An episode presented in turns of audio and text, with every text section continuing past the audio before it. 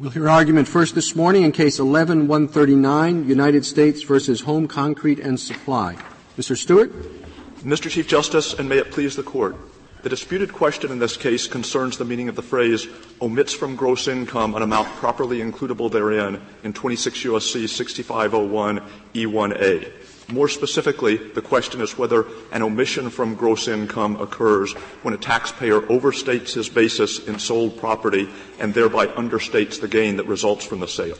In December 2010, after notice and comment rulemaking, the Treasury Department issued published regulations that interpreted Section 6501E1A to apply in overstatement of basis cases. Those regulations reflect a reasonable interpretation of ambiguous statutory language, and they are, they are accordingly entitled to deference under Chevron. Well, but only if uh, your reading of the Colony decision is correct, right? If we think that Colony definitively resolved the question before you, the regulation can't overturn that. If the court in Colony had interpreted the statutory language to be ambig- unambiguous, or if the court in Colony had issued an authoritative interpretation that Congress had then built upon, built upon, that would be correct. But the court in Colony stated that the language was, in its words, not unambiguous. Yes, and but once, once we uh, resolve an ambiguity in a statute, that's the law. And the agency cannot is- issue a, a regulation that changes the law just because going in, the language was ambiguous. I think I don't think that the court in Colony purported to give a definitive definition of the phrase omits from gross income an amount properly includable therein wherever it appears in the United States Code. And the court in the first paragraph of its opinion in Colony said the sole question before us is whether the taxpayer is subject to the extended assessment period under the 19, under the Internal Revenue Code of 1939. And as the DC Circuit, for instance, pointed out in Intermountain, what we are interpreting now is the 1954 code. It's true that like the 1939 code, it includes the phrase omits from gross income an amount properly includable therein, but it also includes adjacent provisions that bear upon the meaning of that phrase. well, if they use the exact same phrase, and it's a fairly detailed, it's not just a normal phrase they might use elsewhere, I think it's reasonable to assume that that phrase came in uh, uh, with the baggage it, it uh, carried from the colony case, right? I, I, think it's important to remember that the 1954 code was enacted in 1954 and the colony decision came in 1958. And so I, I would take your point that if Congress had enacted the same language after this court's decision in colony, then the adjacent statutory provisions that we're relying on would be pretty indirect means of, ex- of, expressing an intent to change the law. But what Congress was reacting to in 1954 was not this court's colony decision. It was reacting to a circuit conflict and, and trying to resolve that conflict. Yeah, but our, our, job is not to plumb Congress's uh, psyche and decide what they had in mind. It's to interpret the statute. And if, as you acknowledge, it's a pretty obscure way to change the law from what we said it was, the law that's written there, that's a very obscure way to change it. I'm, I'm inclined to think that the law stays the way it was. Well, let, let, me point to the statutory provisions that, that I have in mind to explain a little bit more fully why we think that the, the context in which the new provision or the, the 1954 provision appears bears on the, the proper interpretation of the disputed phrase. It's at page 1A of the, the red brief, the appendix to the respondent's brief. And the, general, the general rule stated in subsection A is if the taxpayer omits from gross income an amount properly includable therein, which is in excess of 25% of the amount of gross income stated in the, the return, uh, the assessment period is six years rather than three years. And it's important to recognize that for purposes of the Internal Revenue Code generally, the term gross income is defined to include gains derived from dealings in property. And, and in that sense, it but might. That, but that argument hasn't changed between the predecessor statute and this statute. You made the same argument uh, under the colony statute. It lost. So you can't go back to that argument because it's already been rejected. So what goes from that? Well, if, if you look at subparagraph I, Roman I, or Roman 1, uh, after the general rule, it says, in the case of a trade or business, the term gross income means the total of the amounts received or accrued from the sale of goods or services, if such amounts are required to be shown on the return, prior to diminution by the cost of such good of such sales. My problem with your argument, as I read it in the brief, um, it's a bit convoluted, as Justice Scalia uh, observed, but if Congress intended to change colony, it wouldn't just have created this subdivision I, it would have changed the main statement. So why don't we read this as simply saying we accept whatever colony said, and the only thing we're, we're creating exceptions around are the following. The exception argument as I say, I would agree that if Congress had passed this statute after the court's decision in Colony, that this would have been a fairly oblique way to reflect an intent to change what the court had done. But Congress was acting in 1954 before the court's decision in Colony, and it was reacting to a circuit conflict. And I think it's, it's just as fair to say that if well, this language would have one meaning if the very same language were adopted after our decision in in uh, Colony, and a different meaning if it were adopted as it was before our decision. Well, in our, I, that, that's a very strange approach to uh, to the meaning of a statute. It seems to me. It, it, may be strange, but I, I, I, think in a sense it's the respondents who are uh, striving for strangeness in the following well, but, way. But you're you're saying, and, and I'm just trying to supplement Justice Scalia's question so, so you can continue to answer it. You're saying that the split is somehow more obscure uh, or more imprecise in its formulation than what Colony did. If you're saying that, oh, if Congress knew about Colony, they would have done it differently. But with the split, uh, this was close enough for government work. That, that seems to be your argument. And I, no, I guess, I guess there are two things I'm saying. The first thing I'm saying is in order to construe the statute, we need to not put ourselves in, attempt to put ourselves in the minds of Congress, but at least be aware of the state of the world at the time that Congress acted. And in 1954, when Congress acted, there was the circuit split. And if Congress had wanted to endorse the, the colony rule going forward and apply it to trades, uh, to non-trade and business taxpayers as well as trades and businesses, uh, the most natural thing would have been to change the word amount in the main rule to item to make clear that the main rule would apply only when an item of gross receipts had been left off the return uh, altogether. It also would have been natural if Congress had wanted that rule to apply going forward to change the term gross income in the main rule to say gross receipts because gross I, income. I still don't understand why the world was different after colony addressed the split than before colony addressed the split. The issue is still the same. I guess the way I would respond to your question, Justice Kennedy, is to say if you look at the statute in its current form, both the text of the main rule and the adjacent provisions that contextually bear on its meaning, then, then I think ours is by far the better interpretation.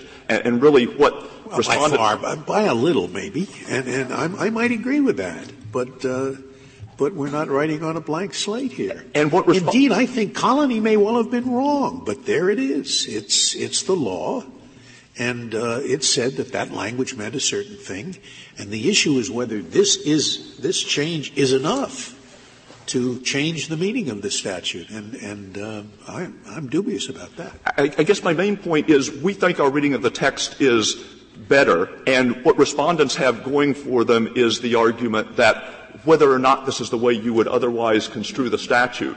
Once Colony has said what the statute meant, uh, the court is bound by it. And our point is that methodology doesn't really work with this provision because the court in Mr. Stewart, don't you have two arguments? One is that the statute changed, but the other is that even the statute remained the sa- even if the statute remained the same, Colony itself was a decision that found ambiguity in the statute. So you have the power under Brand X to go back to that statute and reinterpret it, if you will. We, we do have the power under Brand X, but we, we don't think that the court needs to reach that question. And when the court in Colony said that but the, if the court thinks it has to uh, reach that question because it agrees more with Justice Scalia than with you as to whether this statute stays the same, then you have an independent Brand X argument, don't you? Yes, we do. Well, about that argument, you rely very heavily on the fact that Justice Harlan used the term uh, ambiguous, right? Yes. But he was writing very much in a pre-Chevron world.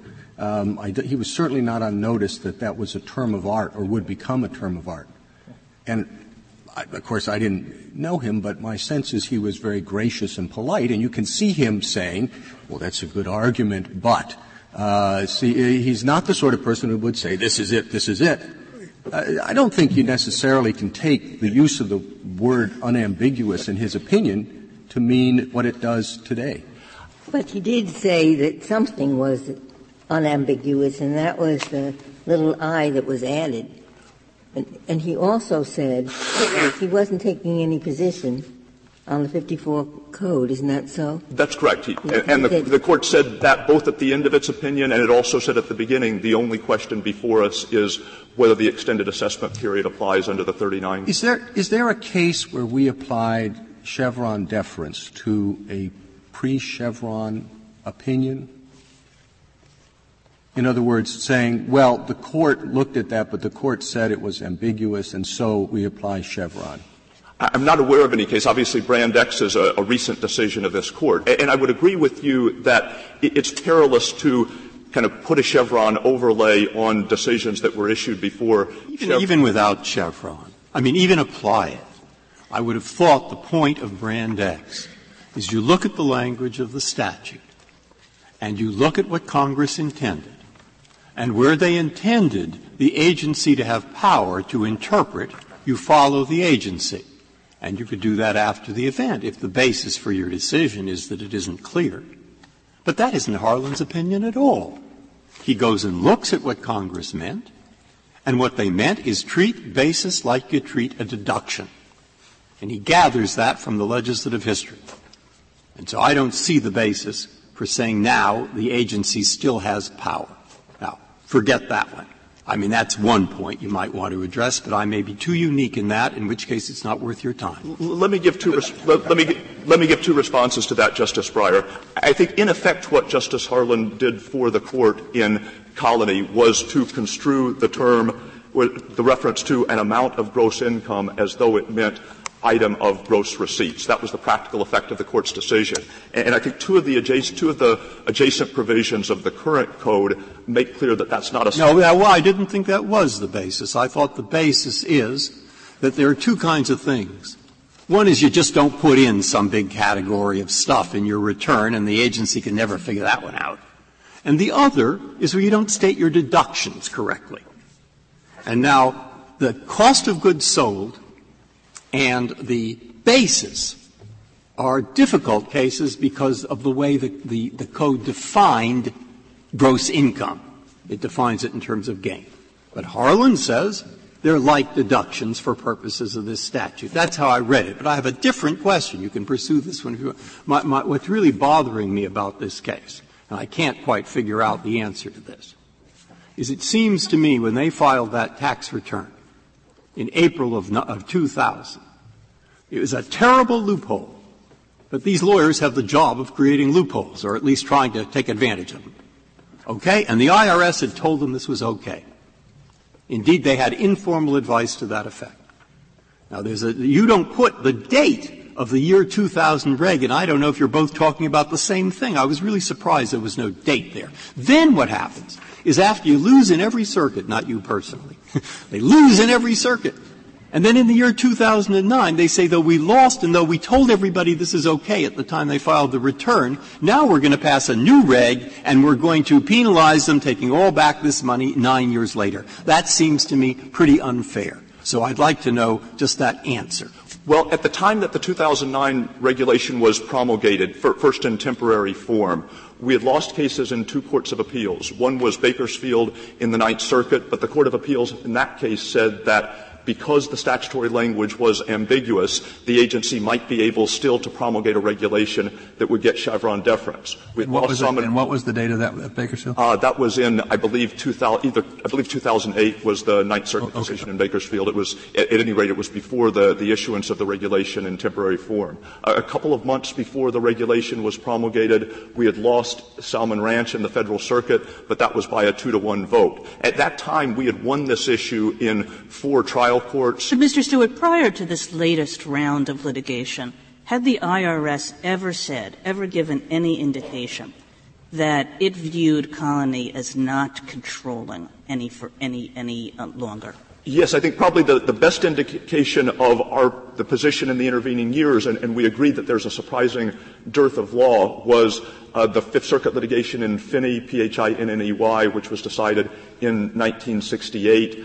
Phinney involved a situation in which the taxpayer accurately uh, reported the amount of gross receipts, three, approximately $375,000, but misstated the nature of the receipts as proceeds of a stock sale rather than of an installment sale. And the reason that that misstatement of the nature of the uh, receipt made a difference was that it potentially affected the taxpayer's entitlement to take a stepped up basis. And so the Court of Appeals in Phinney said that was subject to the extended assessment period, that the misstatement of the nature of the. And, and as a result of this case, the IRS suggested in any kind of guidance or rulings or anything else that it viewed Colony as an outdated decision? Because, you know, I'm a taxpayer and I'm reading Colony and I'm thinking the language of the statute is still the same why wouldn't colony control? Well, I, th- I, think one reason you might think that is that if you were re- you, the, the, opinion was not oblivious to the fact that the 1954 code had been enacted in the meantime, and the court went out of its way to say we are discussing only the 1939 code, and we are not pronouncing on the meaning of the 1954 code, other than to note that our our conclusion in this case is consistent with the unambiguous language of new 6501E1A. And as the D.C. Circuit explained in Intermountain, that is best read as a reference to subparagraph I, which says that for a trade or business taxpayer, gross income will mean gross receipts without an offset for the cost of acquiring goods and services. So I think as a taxpayer, you would at least be on notice that there was uncertainty as to the proper meaning of the, the code. Uh, Judge Boudin had written for the First Circuit in a case called CC and FW Operations in 2001 that it was at least doubtful whether the main holding of Colony carried over to the uh, new the 1954 code. That, that was certainly dictum, but it also flagged the fact that this was a subject of uncertainty. And, and remember, the provision at issue here doesn't bear on the legality of the taxpayer's substantive returns. The, the, only question is whether the IRS has three years or six years to make an extended assessment. So as of 2003, when three years from the date of the return had run for these taxpayers, I, I think the, what was out there gave them notice that there was at least uncertainty whether colony applied. Say in your brief on page four, in 2000, the IRS issued a notice informing taxpayers that son of boss transactions were invalid under the tax law and cite without a date. So I was sort of curious whether that particular cite came before or after they filed their return.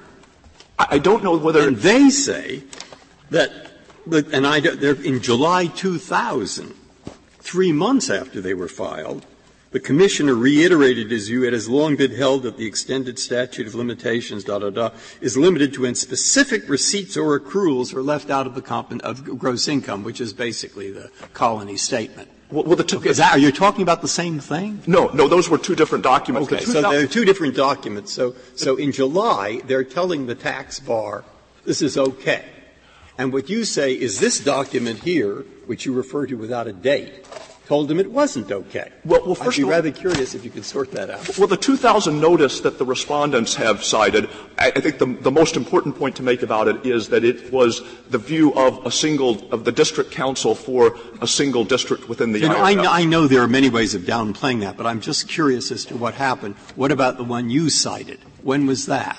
I, I don't know the exact date in 2000, but it, it has long been established that transactions lacking economic substance and transactions motivated purely for tax avoidance purposes may be disregarded from, by the IRS. That, that was a pre-existing proposition. When we issued the notice with respect to son of boss transactions in, in particular, that was simply the IRS's way of informing taxpayers that we regard this particular avoidance mechanism as encompassed by the general principle that transactions lacking economic substance. Well, yes, that's the general principle, but the point you made just a few moments ago is, I think, is responsive to that, which is we're not talking about the merits. We're talking about a statute of limitations.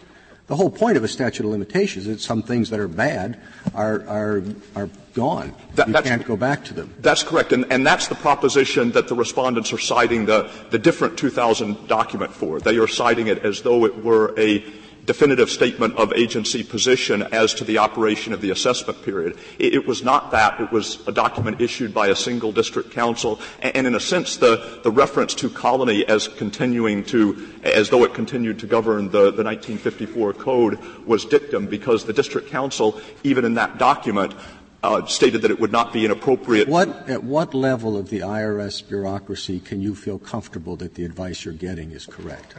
Well, this, a single district counsel, you go to there and say, "What do you think?" and it tells you, and you say, "Well, that's fine, but I know you don't count, so I want to talk to your boss and boss." No, th- this was not advice to the taxpayer. That document was a memorandum from the district counsel to another IRS official. The other IRS official was seeking guidance with regard to the question whether we needed to get within the three-year assessment period or whether it was appropriate to rely on the six-year assessment period. And although the district counsel cited Colony in a way that it suggested that it continued to control the operation of the 1954 code, uh, the district counsel stated on the facts of this case, it would not be inappropriate to rely on the. So, so what, what happened here is that the taxpayer came to the same conclusion as a district counsel of the IRS. That's correct, but not, didn't come to the same conclusion as the IRS did in litigating the case in Phinney, didn't come to the same conclusion as the IRS did in What about the July, that's the July. What about this other undated one? Now, I notice what you say about it. You said that it described arrangements that unlawfully purport to give them. If I read that piece of paper, which I might, after you, you've probably read it because you cited it, will I come away with the impression, uh-oh, these loophole arrangements, son of boss, which previously seemed to be okay, are now not okay. Is that the impression I'll have? I, I, first I would say. Is that the impression you had? That, that notice would not say, tell you anything relevant to the computation of the okay. assessment period. Right, that's what I suspect. Then look at the unfairness of this. I, I'm not saying there aren't worse unfairnesses in the world. But, but nonetheless, people spent a lot of money the whole bar has gone to an enormous effort. Everything up through 2000 being seems to say you can do this. You have a case on point in the Supreme Court, and then nine years later, after continuous litigation, the IRS promulgates a regulation which tries to reach back and capture people who filed their return nine years before. Again, I'm not quite sure what you mean by saying would seem to say that you could do this. I don't think that there were any affirmative IRS statements that could lead people to believe that the son of boss boss mechanism was okay. Can you cl- clarify, Mr. Stewart, two things that Justice Breyer brought up? One, he said that the IRS had given people advice that son of boss was okay, it would work. This tax shelter, this tax scheme would, would work. And then he said he suggested that the basis is like deductions, and you agree that overstatement of deductions don't get you the longer statute of limitations. So why why should uh, an inflated basis get you to six years when uh, inflated deductions don't? That's one question. And the other question is, is it so that, that agents told people that son of boss would work? It's no, okay. no, it's not true that the IRS had advised people that son of boss transactions were okay. It wasn't until 2000 that the IRS issued a specific document that said they're, as a matter of agency policy, they're not okay. But again, that document was just a kind of case-specific application of the more general proposition, of the more general proposition that transactions lacking economic substance can be disregarded. With respect to why the overstatement of basis is treated differently from the overstated deduction. That, that follows inexorably from the language of the code. That is, Congress defined the conduct that would trigger the general rule as an omission from gross income. And because of the way that gross income is defined, an overstatement of basis can lead to an understatement of gain, which ter- in turn is taken into account in computing gross income. Uh, a deduction may ultimately affect taxable income, but it doesn't affect gross income. And so there would be no way of reading the statute to encompass that. Now, as to why Congress would have done this, I think a clue is furnished by subparagraph Roman 2, which is at the bottom of page 1A, and it says, in determining the amount of omitted from gross income, there shall not be taken into account any amount which is omitted from gross income stated in the return if such amount is disclosed in the return or in a statement attached to the return in a manner adequate to apprise the Secretary of the nature and amount of such item. And so that provides a safe harbor that says even if you fall within the general rule, even if you understated your gross income by more than 25 percent, if at some point in the return you gave the IRS adequate information to uh, notice that the misstatement had taken place, you will be off the hook for the six-year assessment period. And I think that is highly relevant in responding to the policy concern that Justice Harlan identified in Colony. That is, Justice Harlan said the reason we think that Congress intended to restrict the statute to situations where an item is left off the return altogether is that those would be the most difficult for the IRS to catch the IRS would be placed at a special disadvantage. Here in subparagraph 2, Congress has accomplished the same intent, but through a different mechanism. That is, it's made the general rule sweep more broadly, but given taxpayers an out where the disclosures are adequate. If I could reserve the balance. Just on, on, that point, uh, and we'll find out in a minute, is the respondent going to say, well, it's always implicit uh, that you have a basis? Everybody knows you have a basis. I don't think that. So, so that's so that's necessarily what, what you're telling the government. I, I don't think he will say.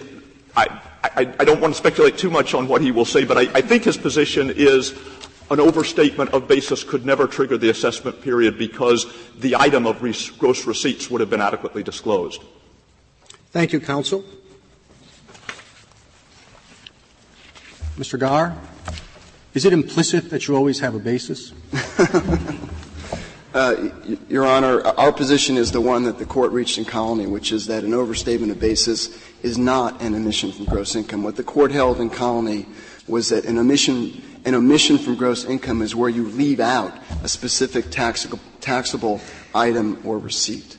We think the Court of Appeals got it right when it concluded that the statute of limitations on the statute on the tax assessments at issue expired in 2003 and rejected the IRS's extraordinary efforts to avoid that result by discombobulating this court's decision in Colony and by seeking to retroactively reopen and extend the statute of limitations. What the government relies on principally is the addition of subparagraph I in the code. And that was added in 1954 before the court's decision in 1958. And I'd like to make a few points about subparagraph I because I think it's the crux of the government's position. Um, the first is just the anomaly of their argument that by adding this subparagraph, and it's on page 1A of the addendum to the red brief, which ex- explicates the definition of gross income in one specific context, the sale of the, the cost of goods or services by a trade or business, Congress meant to change the general rule, and that's what it called it, the general rule in subsection A. Well, why do you think they added that paragraph? Because it seems clear that there was a circuit split at the time about exactly this question, and that this paragraph was a response to that circuit split. So what else could Congress have meant by it?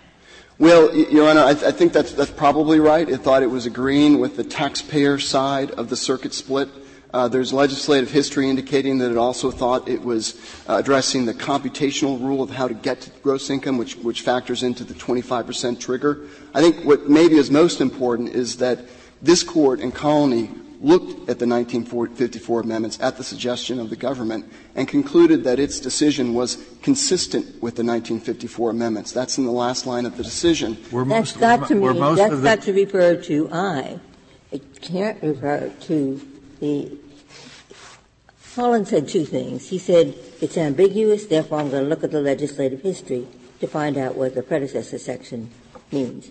And then he says, I'm not going to speculate on what this new thing means, but I do want to point out that the result we reach in Colony is in harmony with the unambiguous language of 6501, et cetera. The only unambiguous language that he could be referring to is in I, because he's just, had said the earlier language was ambiguous. Well, I don't, I don't think so, Your Honor. First of all, you're right. He referred to the whole um, of 6501E1A, which includes both subsections. It's not clear that he was identifying subparagraph I. He could have well been referring to subparagraph 2 along the lines of what my friend just spelled out, because much of the colony decision was based on uh, addressing the situation where the, where the IRS is at a special disadvantage because something's been left out entirely. And that really kind of gets to the heart of subparagraph two. But the anomaly of the government's construction here today is that colony would come out differently because colony doesn't involve a, a, taxpayer involved in the sale of goods or services. It involved a taxpayer in the sale of real property. So, so even though this court in colony said real estate developer in the business of buying and selling property. So I'm not sure that I buy your argument that it, it can't be goods and services because that was the services of this particular company. Your Honor, the, sale of real property, whether in parcels or otherwise, has always been treated differently than the sale of costs of goods or services, which really is a term of art. And if you go back at Colony, you can see that the court referred to basis, referred to property, and that's precisely the way that the parties did in their brief. The, the Solicitor General, in its own brief, frame the question presented as overstatement of basis in the sale of property. That's the situation that we have here today. The subparagraph I that we're referring to is addressed to the specific, specific situation of a trade or business involved in the sale of cost of goods or services, I, I, which is different. I was going to ask in conjunction with Justice Kagan's section, were the pre-colony cases that involved splits, did most of those or any of those relate to sales of goods and services, or were they all real uh, estate sales. Your Honor, the Updegrove case did the Third Circuit case, but they involved, the fact is they involved both the sale of property and the sale of goods and services. And, and at that time, no one was, was drawing this uh, uh, bright line distinction. Well, but the Congress drew it, as I think is implicit in Justice Kagan's question, when it talks it, just about uh, goods it, and services. It did do that. There was one reason for Congress to address that specific situation, and that there was a regulation that had defined, defined gross income differently. It's, it's appended at, at, the end of our brief, and it was discussed in Updegrove. So there was a reason to single that out. But I think and the, the other reason with goods and services, there's always FIFO and LIFO. I mean, there, there's there's there's uh, uh, taxpayers who sell goods have have inventory cushions, and and so the IRS is very very well aware that that kind of judgment is involved in in all these statements. It's not quite the same with basis. Well, Your Honor, I think it's, it's the opposite, if, if, I understand your question, which is that taxpayers typically put more information, which is going to put the IRS on notice when you're dealing with basis in the sale of property, as opposed to the costs of um, goods and services, which involve many transactions, and you're dealing with them in the aggregate. When you're dealing with the sale of property, as in Colony and here, you're dealing with specific, specific disclosures as to the basis. Here, if you look on page uh, 151 of the JA. It lays out the adjustment and the basis, and the same was true in Colony. And so, so to the extent that there's a distinction there, I think it cuts in favor of the taxpayer. The, the, the problem for the government is all of the amendments in 1954 were pro-taxpayer amendments as relevant here, and yet the government's conclusion is that by adding this subsection addressing a specific situation, it meant to take away the general rule in a way that hurt taxpayers. It's inconsistent with this court said in Colony because the why would they be redundant? I mean, if the statute without little i meant what you said it meant, then there would be no occasion to put this in because omission from gross income would refer to items of income, period. That's, so the, what, what work does I do if it just, if the, if the main rule, the general rule is as you say it is? Uh, Your Honor, everyone agrees it's not redundant, even the government, because what it does is, at a minimum, it has a computational effect of, of um, affecting the 25 percent trigger. The amount to get to the trigger has to but, be 20. But you agree that that's not why Congress passed that provision. Well, it's not clear, Justice Kagan, that the, the Federal Circuit in, in, the Salman Ranch case cited legislative history that suggested it was trying to achieve just that result. But I think the broader point I would make is uh, it's not at all uncommon for Congress to act to provide an answer to a specific situation that had come up by explicating it, and yet one doesn't conclude that in doing that it's, it's intended to overstate override the entire general rule that's stated, particularly where it doesn't uh, touch the language that's subject to the general rule. Congress didn't in any way touch the phrase interpreted in Colony, omission from gross income. And the anomaly gets even greater if you look at Congress's actions after Colony. Uh, in 1965, Congress amended the heading. Now, granted, it's only a heading, but it amended it, the heading to the subsection to mean substantial omission of items, which is perfectly consistent with Colony's interpretation, uh, directly contrary to the government's interpretation. In 1982, Congress reenacted the same language omits from gross income uh, found in the provision at issue in Colony um, in, in 26 uh, uh, USC 6229, which is the provision for partnerships, and yet it omitted the subparagraph I that the government relies upon as a transformative provision uh, narrowing the, the, general rule. And so why on earth would, it, would, would, Congress omit that subparagraph if it did the transformative work that the government suggests? The government doesn't have a response except to say that they have to be interpreted the same way, which makes no sense given the emphasis it's placing on subparagraph I. I think the answer is, is subparagraph I just doesn't have and was never intended to have the, the transformative effect uh, that the government suggests whatever we can talk about what the court meant in Colony, but I, I, do think that it's critically important that Colony is entitled to full stare decisis effect. In fact, it's stare decisis coupled with congressional reenactment. The government describes the world after Colony, but the fact is, if you go back and look no one thought that Colony was just a ship passing in the night that had only retrospective significance. Everybody, including the IRS, appreciated that Colony was a landmark decision. Well, Mr. Garre, where do you find evidence of that? Because you cite some cases in your brief that end up not really supporting your position. And as far as I can see, there's only one case after Colony that deals with the question of whether Colony continues to govern after the 1954 amendments. And that case, which is Phinney, seems to cut in the opposite direction. So, um, am I missing something? Are there cases that, uh, favor you, that say that yes, colony continued to control? Um, I, I, think what my response would be first as to Phinney.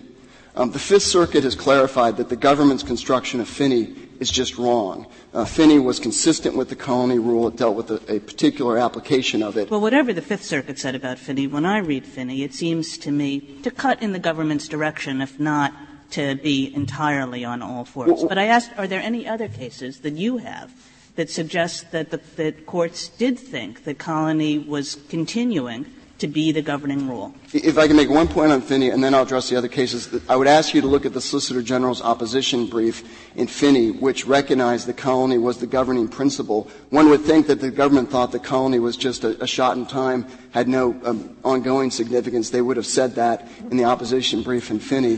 The, the Solicitor General accepted colony as, as the governing rule, every, as everyone did. As to the cases, I, I think it's fair to say that no, we can't point to a case in the 1950s, 60s, or 70s where they specifically uh, confronted the question before the court today. But what I, what, I, what I can say is look at the cases that we cite in our brief, and all of those cases discuss this court's opinion uh, in Colony as if it continues to have uh, lasting effect on the interpretation of the omits from gross income. And yet, in the government's, uh, the IRS's own internal documents, we cite two, 1976 and 2000, where the IRS internally is treating Colony as, as a landmark decision which controls on a, on a current going forward Because what I was thinking, Mr. Garre, and tell me what you think the consequence of this would be, is that if I were a tax lawyer and somebody came to me and said, is Colony still the rule?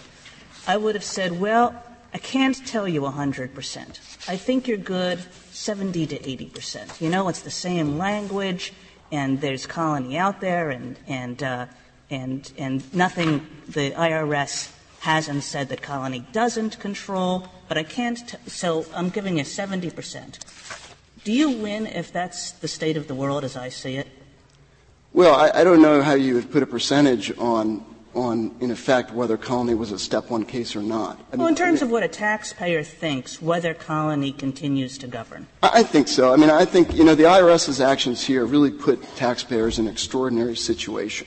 I mean, they're taking a decision of this Court that says, an overstatement of basis? No, that's not an omission of gross income. They're relying on the 1954 amendments to get uh, around that. Look at the Colony decision. Colony decision says the 1954 amendments, nope, this decision is perfectly consistent with those. And here comes but it also said before that, Mr. Garre, and without doing more than noting the speculative debate between the parties as to whether Congress manifested an intention to clarify or clarify or change the 1939 code. So you're not taking a position on whether the new section changes the code, and the, part that, uh, that is in harmony, I can't see how that could be read to mean anything other than the I, which is unambiguous and certainly in harmony with the result in Colony. Justice Ginsburg, the government in Colony argued that the 1954 amendments compelled its interpretation, which was the one that the court rejected.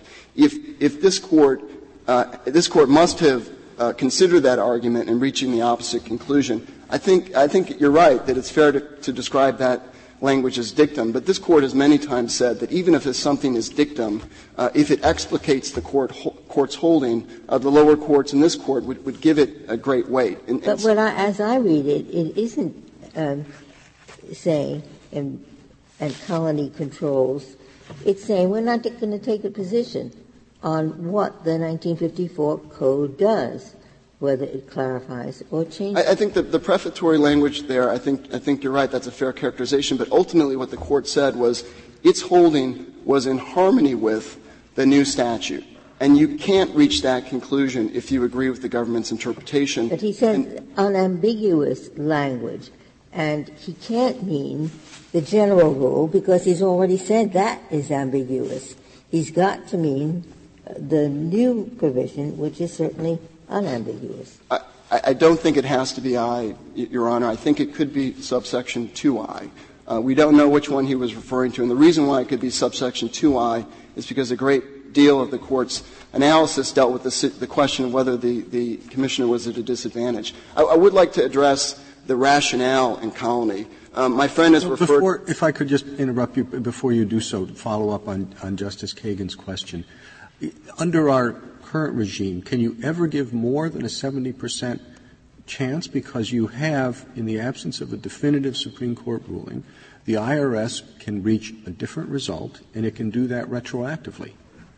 So, I mean, you don't disagree with that, right? I mean, if we determine that colony was ambiguous, the IRS can change the rule in colony, and it can apply that ruling new rule retroactively. That's what our cases say, right? Well, we do disagree with it. I mean, I certainly accept the Brand X part of that. What we disagree with is that a, the IRS has the authority to retroactively apply an interpretation of a statute, which gets to the meaning of 7805B1, and, and B, whether or not the regulation in this case on its face applies it retroactively. Well, but, but I accept. They can't change the interpretation of a statute but they are the agency with expertise to define a term within the statute. Why don't they have the expertise to define either what the words gross income mean or don't mean? Well, they, they don't have uh, any leeway um, t- to uh, overturn this court's decision if that decision specifically addressed the question. And, and, that's, that's the language of Chevron. And as it no, and if it is, uh, according to, to Brand X, if it, if it specifically addressed the question and said that there was no ambiguity. But well, according to Brand X, if there's ambiguity, despite a holding of this court, the agency can effectively uh, overrule a holding by a regulation, right? Isn't that what Brand X says? Brand X says that. So the, the, the only question here is, as the Chief Justice put it, whether whether indeed uh, colony meant uh, by ambiguous ambiguous. I, I, Depends on what the meaning of ambiguous is, right? I don't think so for this reason. Because the colony, at the beginning of the, the court's decision, just, Justice Harlan, in, in, a gracious way, as the Chief suggested, pointed out that there could be some ambiguity in the text. But then he went on to apply the traditional tools of statutory construction. I can hardly even think of a statutory interpretation question that we've gotten that doesn't involve some degree of ambiguity, if we're honest about it. We take a case where there's a conflict in the courts of appeals. And so there was at least enough ambiguity in those cases for one or more courts of appeals to come to an interpretation that's contrary to the one that we ultimately reach. So what degree of ambiguity is Brand X referring to?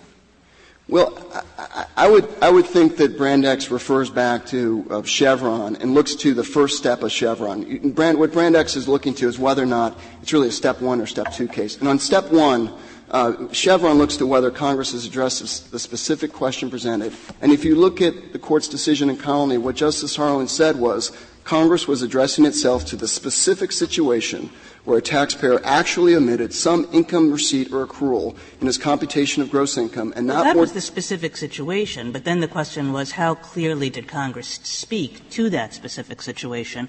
And in order to get his result justice harlan says first that the statute is that the statutory text is ambiguous goes to a bunch of legislative history and none of that legislative history actually speaks to the exact question before the court only by implication so if you look at the whole of, of, uh, of, of the colony opinion, it sure seems as though there's a lot of extrapolation going on and essentially a lot of ambiguity. Well, I would disagree with that respectfully, Your Honor. I think uh, the, the holding of the court and, and, again, it's entitled to stare decisis effect, even if this court might approach it differently today under different modes of statutory construction or otherwise. The holding of the court was that Congress addressed the specific situation of whether an overstatement of basis was an omission from gross income, and the court said no. Well, in the end, there has to be a resolution. But the question is, what does it look like before you get to that resolution?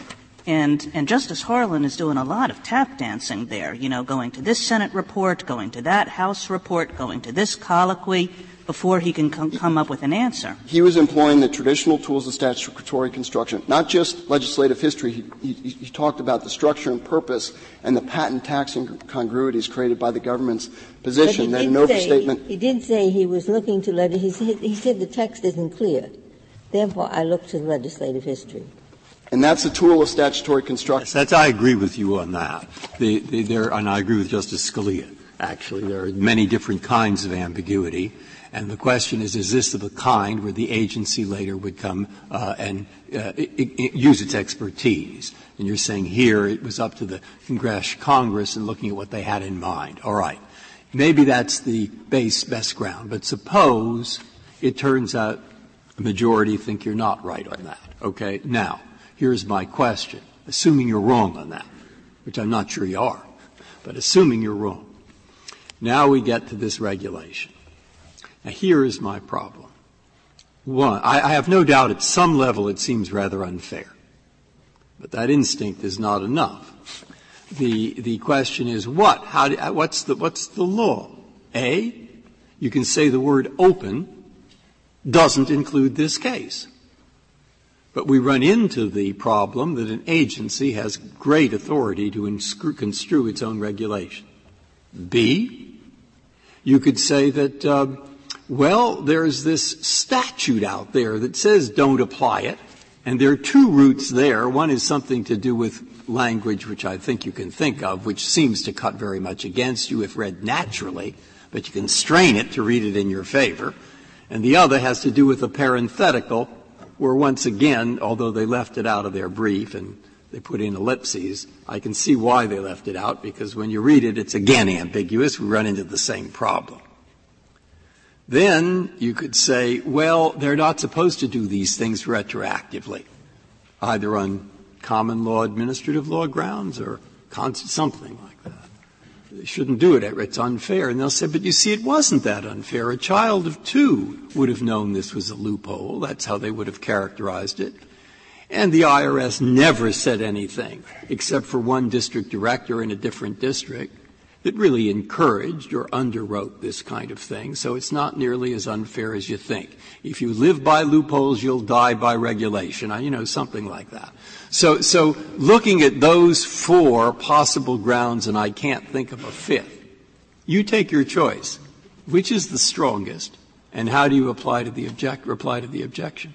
Well, I, I, think you would first look at the language of the regulation and see whether or not, open, by its terms, it applies retroactively. This court has made clear, it made clear in the Bowen case, that it's not retroactively unless there's a clear, not retroactive unless there's a clear statement of retroactivity. And our position is, whatever else is true, that uh, what, what the effective date provision says and the preamble says, it's just unclear about whether it's retroactive or not. I've never thought that uh, a revision of a statute of limitation was retroactive legislation. Just as I've never thought that a provision altering uh, rules of evidence for a crime, even for crimes that were committed before that alteration, is retroactive legislation. Well, I think, I, uh, the, you know, the, the, the crucial date is the date, at least it's not retro, well, you, you can extend the statute of limitations. I think it's retroactive in the worst way for this reason. It, it at minimum extinguishes an affirmative defense, the statute of limitations. This court recognized that right, in the well, Hughes I, aircraft case. So say it's unfair, but I'm, I'm not sure that the rule against uh, uh, presumption against retroactivity uh, uh technically applies.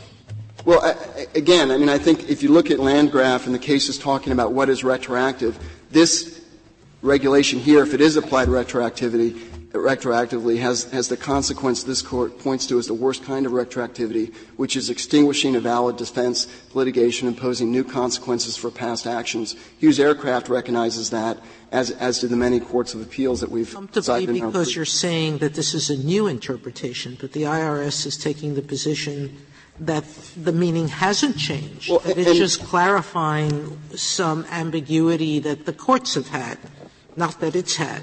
And with all due respect, the law in 2003, when the statute of limitations expired, was colony. Even if the court, the, the agency had leeway to reinterpret it, it's changing the law. And the reason why it's doing that is it's doing it retrospectively. If you look at cases like Brand X, the theory is you have one interpretation and then the agency going forward can have another one. In Brand X, the agency sought to apply its, its new interpretation prospectively. Here it's doing retrospectively, and when it does that, it changes the law. Maybe the concrete example of that is there. There's too many presumptions in your answer. The first is that colony controlled. When no, no, no, colony I'm, itself says it's not, um, it's not interpreting the new statute. My point on that, footnote meant. No, no, my point on that was not that colony controlled is a step one matter. It's that even if the government is right that colony just said this is one permissible reading, it was the law as the, it was the permissible reading and the law until the government changed it. And the government didn't change it, try to change it until 2009. The statute of limitations in this case expired in 2003. And so if the government can adopt a new interpretation going forward, the question is can it apply that interpretation retrospectively during the time frame in this case? And our position on that is that they certainly haven't done so unambiguously. And that, that as this court said in St. Cyr, ambiguity means unambiguous prospectivity. And, and the court also rejected. Do you, do you understand the preamble as part of the regulation? Because if I look at the preamble, the preamble seems pretty clear to me.